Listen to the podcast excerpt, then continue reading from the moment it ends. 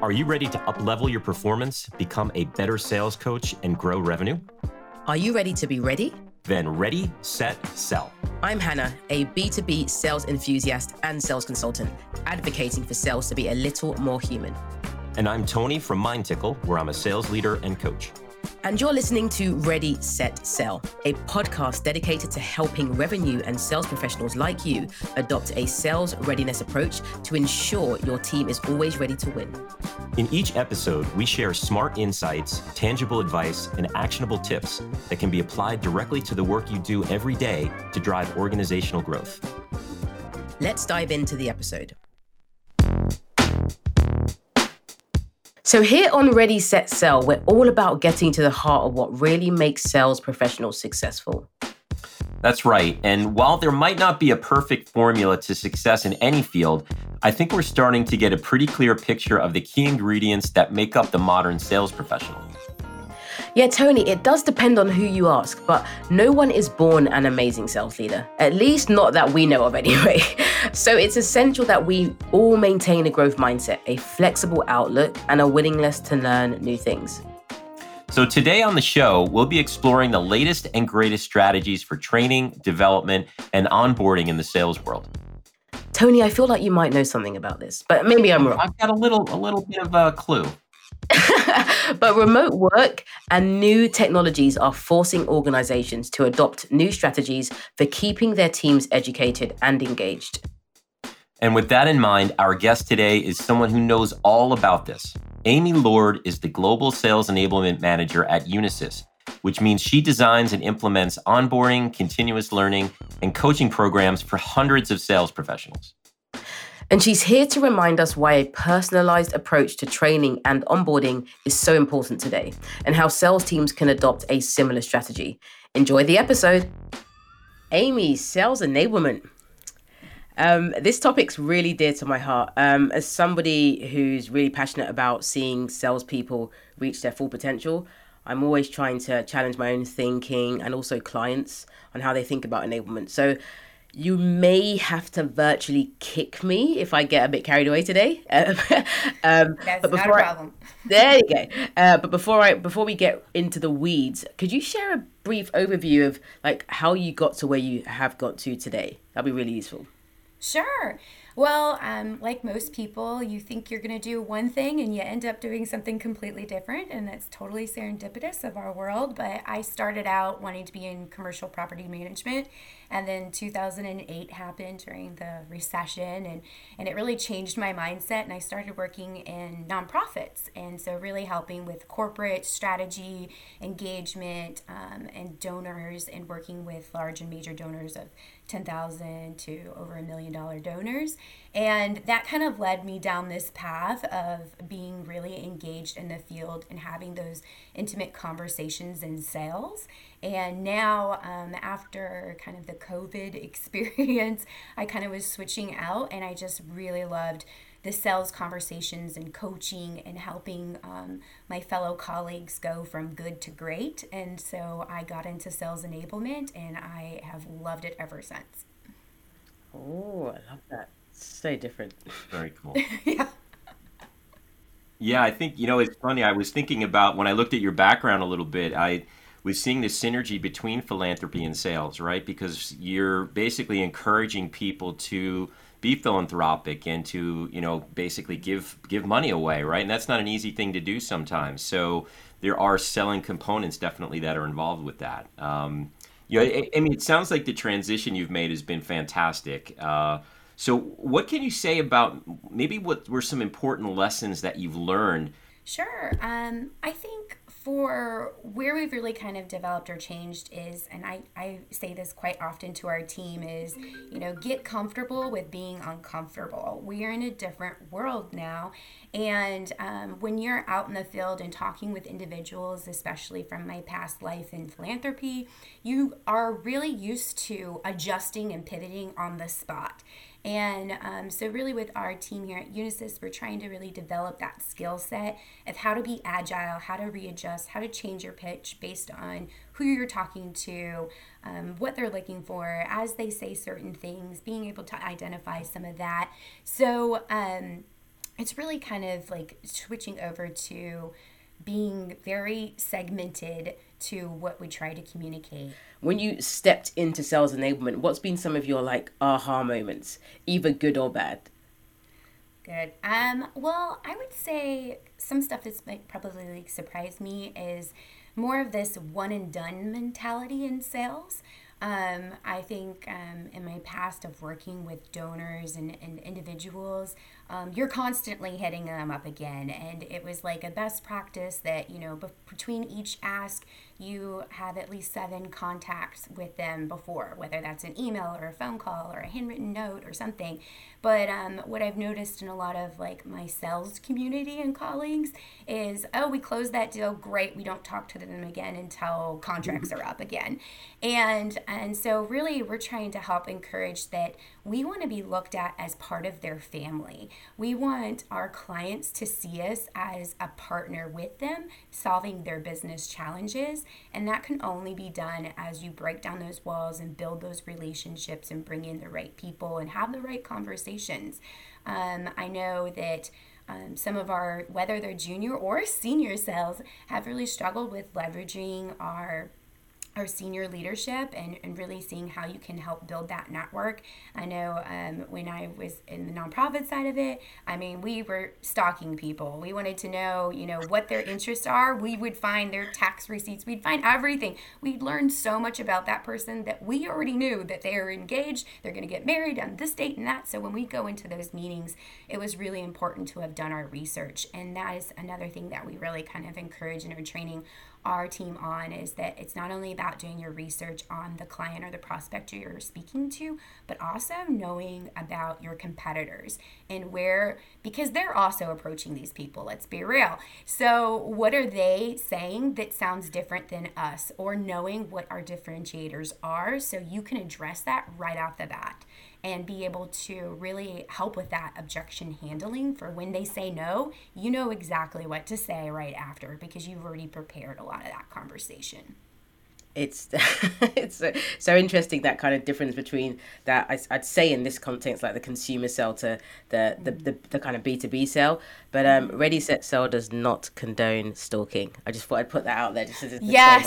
No i do not i do not condone stalking. I do condone very thorough research though. What's on their public website what's on linkedin you know being able to um, kind of know that there are these tools and data and research that's out there that will help you close those deals or let you know to not go down that path. If it's very clear in their mission and, um, and goals, and you're like, there is really no real alignment here other than we have a product that we want to push on them, and that might not make the best sense. So why spin your wheels? Why why not um, really segment and go after those who are going to be those easy easy closes, if you will. And I think in this virtual environment, it's become even more important because it is harder and harder to get your foot in the door. Most doors are closed because they're not even live and in their offices. And so being able to make those connections or adjust your communications, whether it's your first you know, cold call or email introduction or whatever that is to make sure that it's customized and personal. It helps you build that relationship and make you stand out above your um, competitors. Even if you've developed the best sales strategies in history, it won't mean much if you're not able to roll with the punches and switch gears when you're presented with new information. Yeah, it's true. As Amy mentioned, the team at Unisys is really focused on instilling their people with agility, flexibility, and the skills needed to pivot quickly when necessary. Yeah, and, and Amy also reminds us that no one is an expert on everything, despite what their LinkedIn bio might say. So I think it's important to remember that it's okay to reach out and ask for help. I think this really drives home the value of a collaborative attitude in sales because working in silos is never an effective strategy. I mean, I have to agree, and I'm just secretly checking my LinkedIn bio. I'm like, what have I said? um, but we don't know what we don't know. So, having the courage to speak up and ask questions will take you far in any field, but especially in sales. I think my LinkedIn bio actually is only questions, so that's why I keep it real. But so, Hannah, how frequently do you think sales professionals should receive training? Well, Tony, I, I I get paid to train people, so every hour of every day. No, I joke. While you're joking. sleeping, while you're dreaming, you should be training. I get it. I get it. So I, let me just tell you how I how I experienced training first when I first got into sales. So in both of the, I had two incredible organizations that I had the um, fortune of working for, who took train training was embedded in everything we did. It was it was just part of the culture there, a culture of learning and a culture of growth. So we had quarterly. We had three days of on site training. So we had trainers that would come into the building and we'd be in a different room for three days from morning, like from whatever it was, 8 a.m. till 6 p.m., just training. So it was a, a combination of theory, the same theory as well, the same training um, methodologies, the same frameworks, the same behavioral psychology that we followed as well. It would be a combination of role plays, uh, theory, exercises. Like we're on our feet for most of the day. We're creating posters, we're doing diagrams, we're writing on whiteboards, and we we're presenting back, we're challenging each other. We'll walk. Then we spend a tiny bit of time walking through deals, and that was every single quarter for the whole time I was there. So I, I don't know how long that went on for. Few, about three years. Uh, in an, in another organization, we had the same thing but we also had somebody who was in-house that would do weekly training with us. And we do that on like a friday morning as but it wouldn't be part of just the sales like the, the, the regular sales training um, meeting. What i do when working with with different organizations depending on like what the setup is is i'd always encourage either a weekly or a fortnightly completely focused training session. So it's like we are focused on this particular uh, skill set or this particular part of your sales process or sales engagement, and we're going to go deep on this.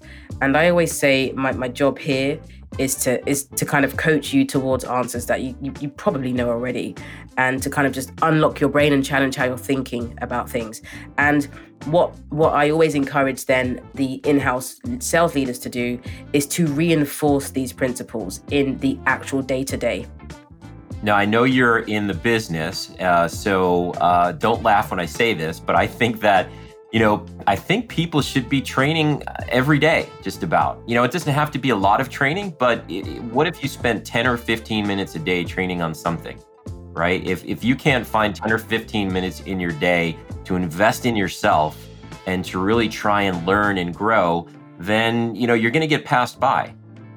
All right, let's get back to the interview and hear more of what Amy had to say about upgrading your training and onboarding processes to align with today's sales world. Why do you think it's so important to take uh, really an individualized approach to training, you know, especially in today's landscape? That's a great question. And honestly, I think we've all experienced this. It's a bit of information overload. And um, a lot of things that we would have been accomplished in an in person meeting doesn't necessarily make sense anymore, especially in our global economy. And, you know, and to bring our people in from all over the world versus hosting these virtual events. But what it's caused us is that, you know, everyone thinks there's an, they're an expert because Google exists. You can just Google it. Um, but in that sense, like the customized, personalized information and training is based for us at Unisys on role because they don't need to know how to do everything in our CMR tool. They they don't need to know what to do in everything in Salesforce. It, the training would be intense, multi hours. What we are drilling down is more those bite-sized pieces where this is what you and your role specifically needs to do. Here are your instructions and how it connects to the overall sales you know cycle and strategy but being able to really drill it down to that person that helps with that information overload but also trying to keep things simple. Yeah you said two terms that actually really stood out for me and one was bite-sized content because i think nowadays that's just huge right? I see hear so many companies saying I need to have bite sized content or micro learning because people just can't take one, two, three hour trainings at a mm-hmm. time. But also, you mentioned EQ, and that's something that so many companies are now really focusing on when they're dealing with their reps, right? It's no longer about process and things like that. It's really understanding more of the emotional element that goes into sales. And how can you interpret that in a virtual world, which has become so different over the last couple of years? So, uh, th- those are great points. No, I think that's uh, it's one of those things that we've also really focused on too. Is is kind of those tips and tricks to it on a virtual level. Like we know that you know how to help our our sellers identify personality types. So when you're having a conversation and you see the office background, whether it's in Zoom or you're in person and in their office, how to kind of see those key things that are in the room, whether it's their dress, their attire, or how they have their desk set up, being able to help identify those little key indicators so they know, oh, I'm talking to this type of a personality. This is how I can adjust my pitch. So those behavioral EQ things, I agree with you. It's it's it's something as we move forward in sales that um, it's really going to show the difference between the great the good sellers to the great sellers. Oh, I love Absolutely. that. Just that that EQ piece is is massive, and it's I think it's a term that's become it's almost just it's it, it started to get overused over the last five years, and, and I think it's kind of, mm-hmm. I've, I've seen it tail off recently, but it really is those those subtle things, right? Uh, when it comes to just picking up on cues, and I think a lot of salespeople still struggle to read the room. Uh, very very often um, but just thinking about uh, something that you were talking about when it's like creating bite-sized content, uh, con- content for training, but more specifically, letting them understand their role and how that fits into the wider cog. I think that is there's always a disconnect there. But I'm thinking about um, what some of your non-negotiables are when it comes to helping sales uh, reps become field ready, and even like what does it mean? What does field ready mean at Unisys? When when is when's go? yeah. Um, we've really adjusted that, and honestly, um, here at Unisys, um, a lot of our offerings and bundles are quite complex. Like, unless you've been in the technology world for a long time, you're not going to grasp it all. So for us, um, our you know field ready is that the seller is comfortable with their high level sales pitch on our products and offerings. They understand the benefits, the differentiators from our competitors, and how to handle objection handling. And honestly, if they've got that solid baseline foundation, we consider them field ready because, to your other point of my non negotiables, is you ask for help. If you don't know the answer and you've done your mm-hmm. research or or you don't feel comfortable with what you're about ready to communicate you might just be the door opener in that conversation and you're bringing in one of our technical architects to have the real conversation with somebody. So amy you mentioned uh, sort of the complexity of what you're doing with your products and what your reps have to really go through. So when you think about that complexity plus the 500 plus people that are under your you know under your your grouping there how what are some of the elements of your programs for either onboarding or just you know everboarding training so to speak that can really be tailored to a specific personality or learning style awesome um, the reality is, we know that everyone learns different. Um, some people need that detailed, you know, Word document or to read through the step by step and have all the screenshots, where others want a quick, simple, easy video, and then others need that face to face.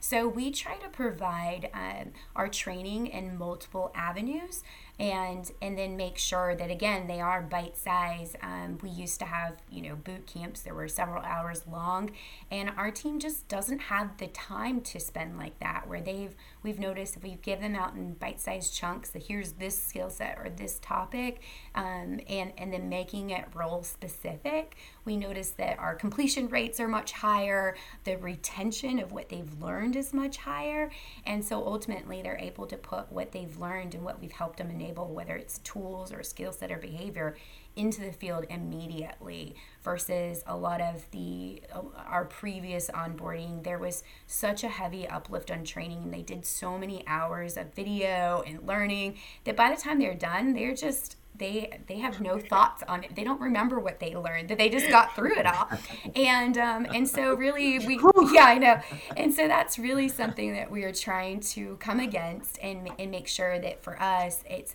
we want them to feel like we, hopefully you're hiring the right people. They've got you know the skill set, and then we're just helping them build off of that yeah, it's funny. I so I have a team of ten people that are under me right now, and I know I have ten different learning styles. Oh, yeah. Right? I can set an, uh, an individual or uh, excuse me, an overall baseline, but I know for each one I have to coach them a little differently. I have to speak to them a little differently, and how we work together. So it's so true. You you really have to have a good uh, like radar for what sort of things are going to work in each different instance. That's great.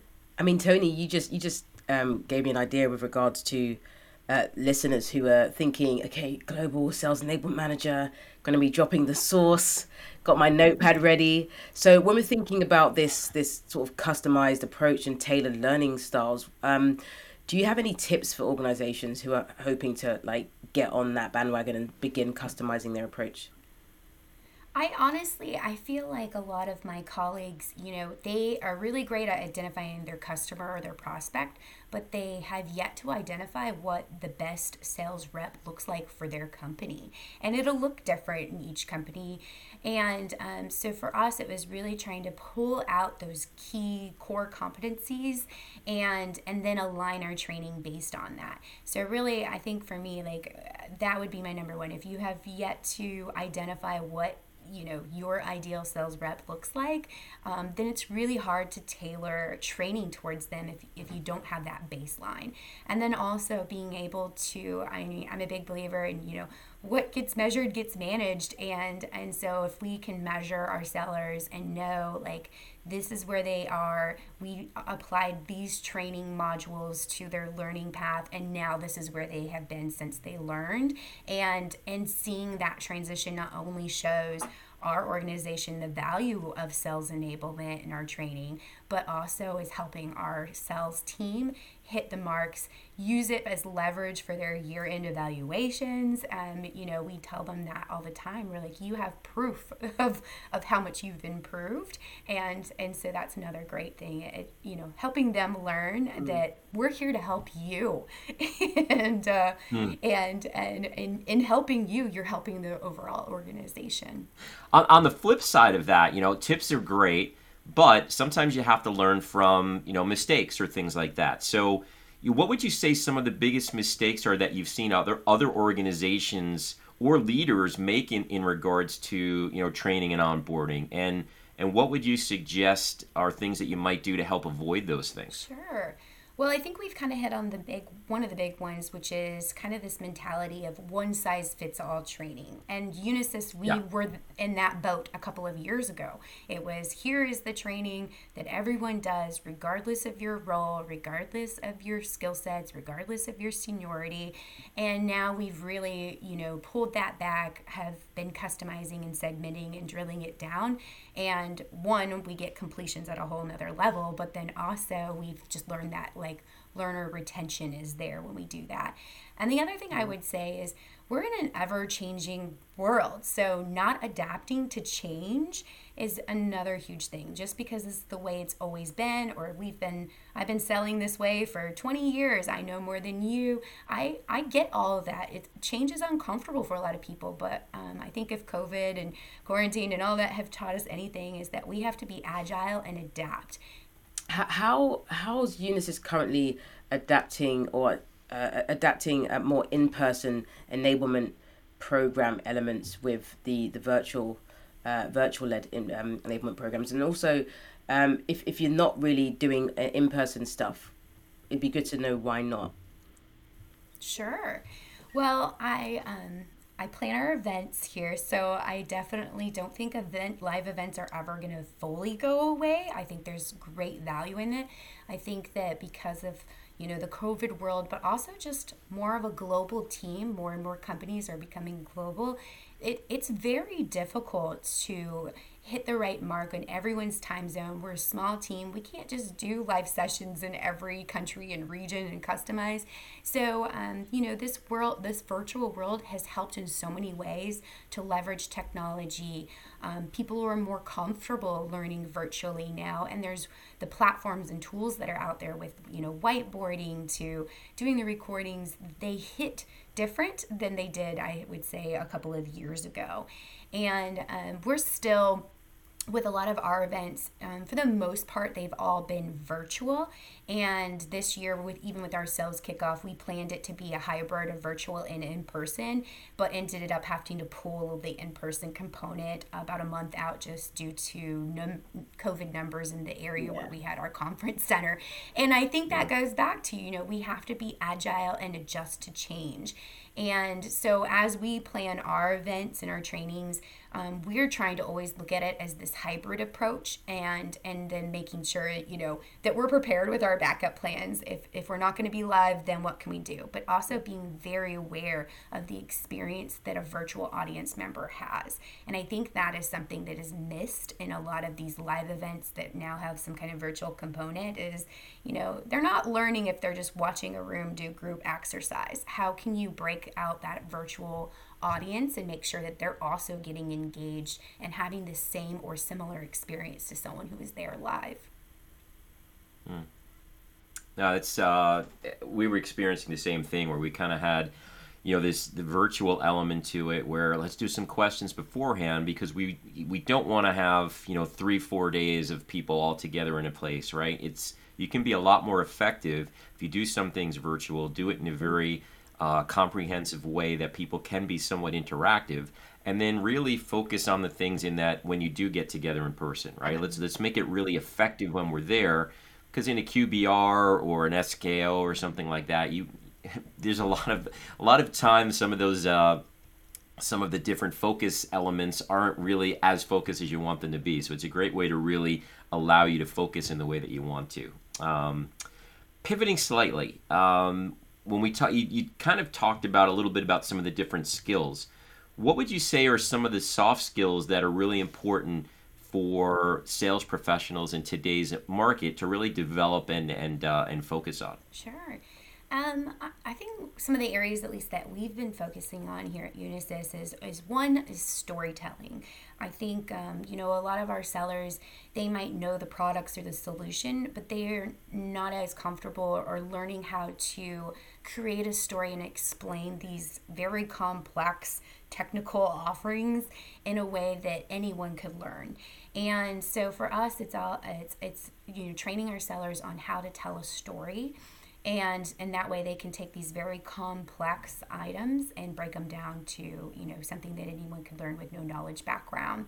And i know we mentioned a bit on the eq but you know for us you know personalities matter. So we do do trainings on you know how to identify different personality types how to change your pitch based on the you know um, generational uh, boomers versus millennials versus you know the new gen z like how to adjust based on personality but age and skill sets and then i would say the last thing would be is our change management and we've learned that you know mm. that that this that our competitors take about 40% of the deals, but honestly, it's the status quo of no change is taking up 60% of the deals. Like they're not it's not necessarily that they're going to somebody else. It's just they're more comfortable with sitting exactly where they are until an issue pops up. And then they're like nope i need to buy this new offering.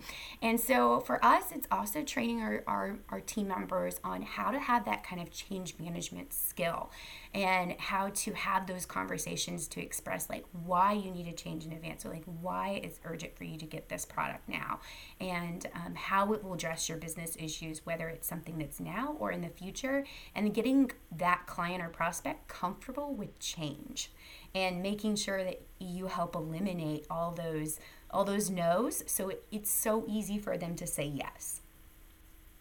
No i love it. That's uh you said one of the magic words which is storytelling. Hannah knows that that's one of my favorite topics. I love when people talk about storytelling. I'm a, I'm a movie guy myself so i always go off on tangents when we start talking about that but that's uh, i couldn't agree more. I think those are are super important, especially where we are in today's environment. Yeah, you mentioned some magic words outside of um, uh, storytelling or cocktails. You didn't mention that. That's Tony's other favorite word.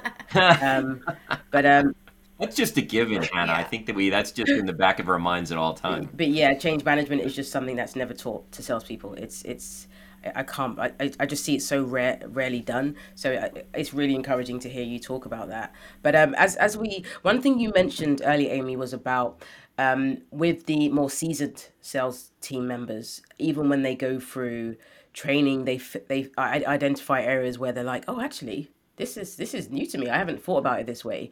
Um, I can still develop my skills. Um, like what what more can sales professionals do to grow and develop in their careers, uh, even when they are actually more established in the field? Like, what can they proactively do? Yeah, um, I know for for us, I, there's been a lot of even with our senior sales, we've really you know u- utilized them more. Whether it's help having them help us with onboarding and training. Um, their their peers or whether it's sharing their best practices and kind of collecting here is you know the tips and tricks from all of our top sellers. So really engaging them as far as like a career development but then i think also um, you know we can all always learn and improve. And so being able to i think it goes back to kind of doing the evaluation on our sellers to see you know where there might be some gaps in knowledge and then helping them build on those gaps yeah, just thinking about when it comes to developing those seasoned reps, that must take quite a lot of collaboration with the, the line management and their kind of uh, immediate sales management. And I, I know that often throws its, its, its own challenges up in the air. Um, don't take my reps out the field. Tony's like, I've got 10 people. Don't you dare. so amy do you have any other you know secret sauces or trade secrets that you try and incorporate for uh, you know, for leveling up and getting people uh, more productive in their roles? Um, I think one of the things that has been for our team at least that has been kind of a secret sauce is really helping them with anticipating objections that they might experience and learning their competitors. I think we all know to do the research on the client or the prospect, and they know them like the back of their hands, but they don't always know all of our competitors. And if they put themselves in the shoes of the client or the prospect that they're pitching to, a lot of them don't understand, um, you know, what's being pitched. So they all sound the same, whether it's us or any of our top 10 competitors. Some, if you don't have the knowledge background, you might think we all sound the same. So you just look at the price difference. And so for us, it's really helping our um, sellers to not only understand who you're talking to, but understand our competitors so well. So when you hear those objections, you know how to address them immediately. No, I, this has been a really insightful conversation, particularly when it comes to creating customized uh, training programs. I think that's I think that's something that a lot of companies probably aspire to do, but like I don't even know where to start. How do we personalize, you know, 500 different training uh, programs? But j- just thinking about the the onboarding program that you're working on now and some of the other initiatives, what what's next for you when it comes to the team um, at Unisys? Well, actually, what's next are right now what we're working on as and, and you said it, you nailed it. It's it is a lot. It's a huge uplift, and for us, we went through transitioning our organization, so changing our sales roles and who does what, and being really clear. And once we got those like very defined roles, then we built out training for it. And actually, our MindTickle platform is the ideal scenario for us because they've got automation roles. So maybe everyone gets the same learning module that's an overview, but then based on their roles that are set up in the system, then they get assigned additional training to either deep dive into something that's specific to their role or um, requirements for them to complete based on um, their you know role-based training. Some things are based by region, other things are based by their particular role, and having a platform and tool that can do that, it takes so much off of our plates. You know, I can't imagine a couple of years ago we used to do everything in Excel, and I I'm like, how did we even manage that? Now these systems and platforms are there to, to util, for us to utilize to help eliminate so much of that admin data entry you know time that's being consumed by um, you know just the planning side of it versus even the launching and learning side. I mean oh, that's awesome. yeah i mean kudos to excel. Excel is ground zero for every different business need like literally every you have to, that's like the status quo have you have you done excel yet yeah okay cool let's let's talk I don't think anyone's given kudos to Excel in a long time, Hannah. So I'm sure they're very happy about that. That's awesome. Uh, I'm old school as well, Tony. I'm old school as well. uh, well, Amy, this has been fantastic. This has been a great conversation, but we're, we're not done with you yet. We're uh, we're gonna head into our lightning round. So we're gonna have a little bit of fun here. We're gonna hit you with a few rapid fire questions. We're gonna throw them at you one by one by one. Throw out the, the fastest answer you can, and we'll get some great final details from you. So I will let uh, I'll let Hannah kick it off. All right, let's go. So, what is your sales philosophy in just three words? Personalize urgency and action. Personalize your pitch, create urgency, and have a call to action. Love it. Slick. What's the best piece of advice you've been given in your career? Um, it's actually a quote from Eleanor Roosevelt. It's never allow a person to tell you no who doesn't have the power to say yes. And I have lived by that, whether I need, you know, to talk to a manager at a store or not. If, if, if someone can't tell you yes, then don't take their no. I didn't know that was her quote. That's awesome. Um, all right, top productivity hack. Ooh, I think I would go back to right now. It's this whole YouTube, not not Hollywood, being agile and changing and quickly, you know, developing videos. And now there's so many tools that are out there that you can just do something quickly on your phone and upload a video immediately or share something by email. So to me, it's this whole getting that video content out there quickly. And I think all the apps that are out there now, they just make it so simple. Awesome. Okay, so you've promoted YouTube a few times. I see what you're doing, Amy. But but but where do you get your industry news? I actually find some of my best industry news is actually from a lot of our partners, like MindTickle, that has their monthly um, newsletter that goes out. There's so much great insight that's in there. Corporate Vision is another one of our partners who does a lot of research and you know the the why that people consumer behavior. So a lot of it comes from our vendors and partners. And then obviously like generically we're always looking at Gartner and IGS and Everest Group and kind of seeing what's going on in industries out there. But um, I've been really impressed what comes out with our vendors. I think they hit the mark. Awesome. Um, top three apps you just cannot live without. Well if I'm going to talk professionally or, personally. Whatever comes to mind. okay, well, right now I can't live without my Libby app, which is um, my library app, and I get everything from self-help books to industry books, all free on download and oh, cool. audibles all the time.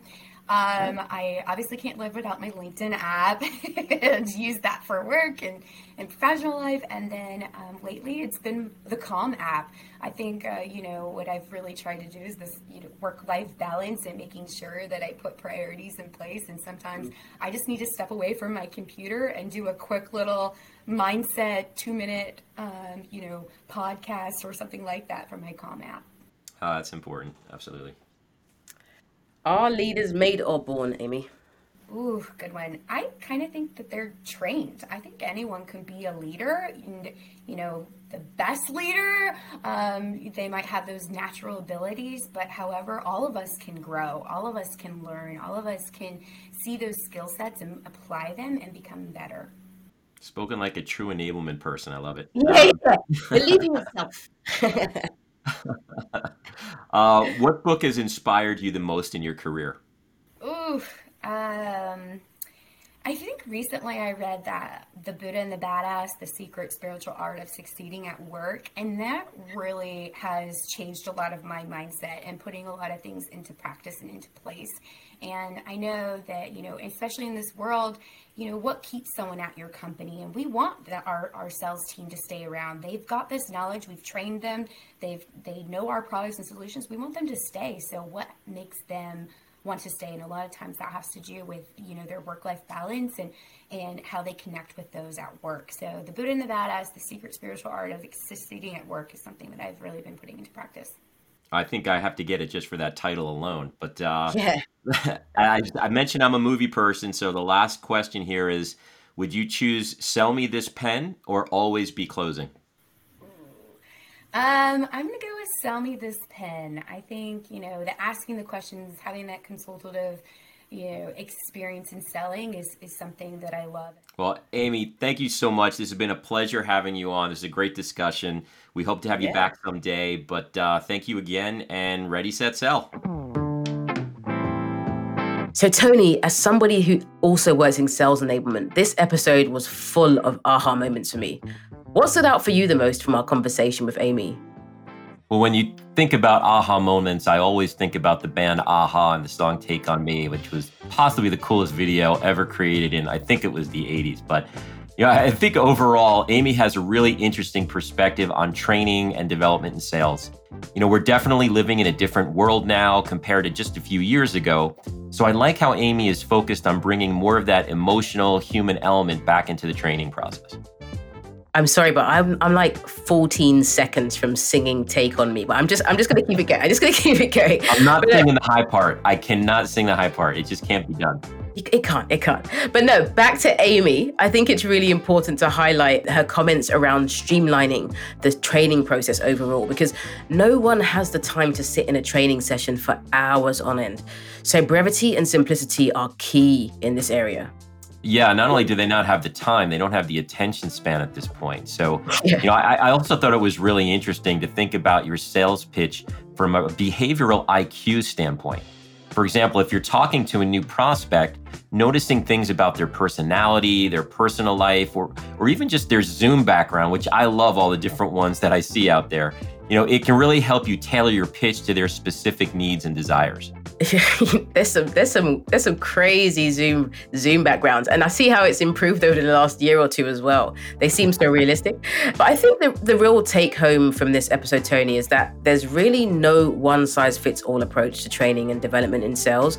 We all learn really differently, but the key is having the capacity to stretch beyond your limits and continue growing as the world around you evolves.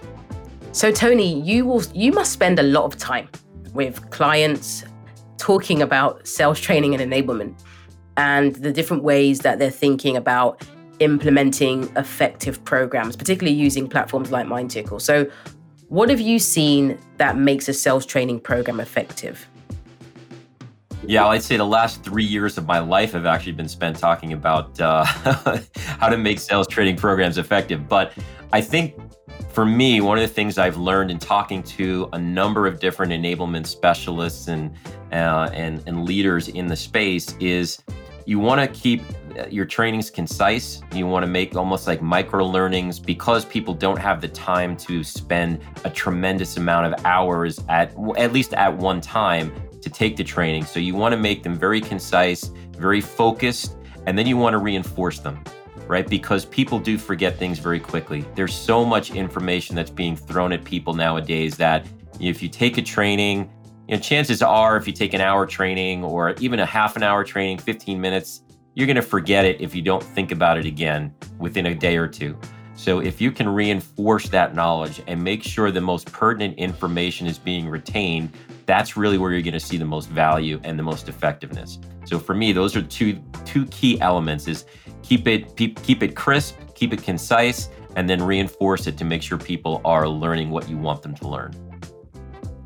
I, I like that. I think that crisp and concise is yeah, that's really key. Everybody wants to, people. People. I think people want to learn. I don't think there's many people that sit around thinking, I don't learn anything. Just leave me alone. I'm happy to stay where I am. And I feel like the the, the better we become at creating creating materials, creating programs that are going to make sense for people in the way it's structured, particularly in the time it takes, then um, the more effective those programs will be. I feel like um, there's the, if just looking at it from a different perspective, we often go and look for training when things are broken.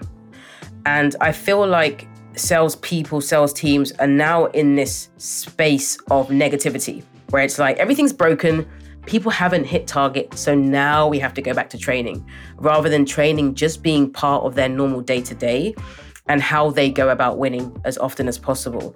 So I feel like we have to think about how we are the story we're telling when we're, we're implementing training programs. You know, what how how do we help a salesperson to think that this is the most logical action for me to take in order for me to be even more successful in my role rather than if I don't do this, they're going to check on the, the system, the analytics are going to show I'm not doing it, and they're going to bollock me. It's, I think, really thinking about the story you're telling, and I know we've been talking about storytelling. So, where, where's this come from? And what's in it for me if I do embark on this training journey rather than it just being obligatory, right? And also, what are the goals? What what am I supposed to get out of this training program if I do take part in it? I think those points are really what help to make training programs effective.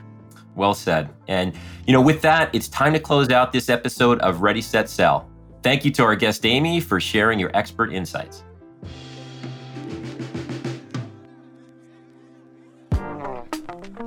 Thank you for listening to this episode of Ready, Set, Sell. We hope you took away some valuable lessons and insights that inspire you to reevaluate your approach to sales readiness. Don't forget to subscribe, rate, and review the show when you get a minute. And stay tuned for the next episode of Ready, Set, Sell.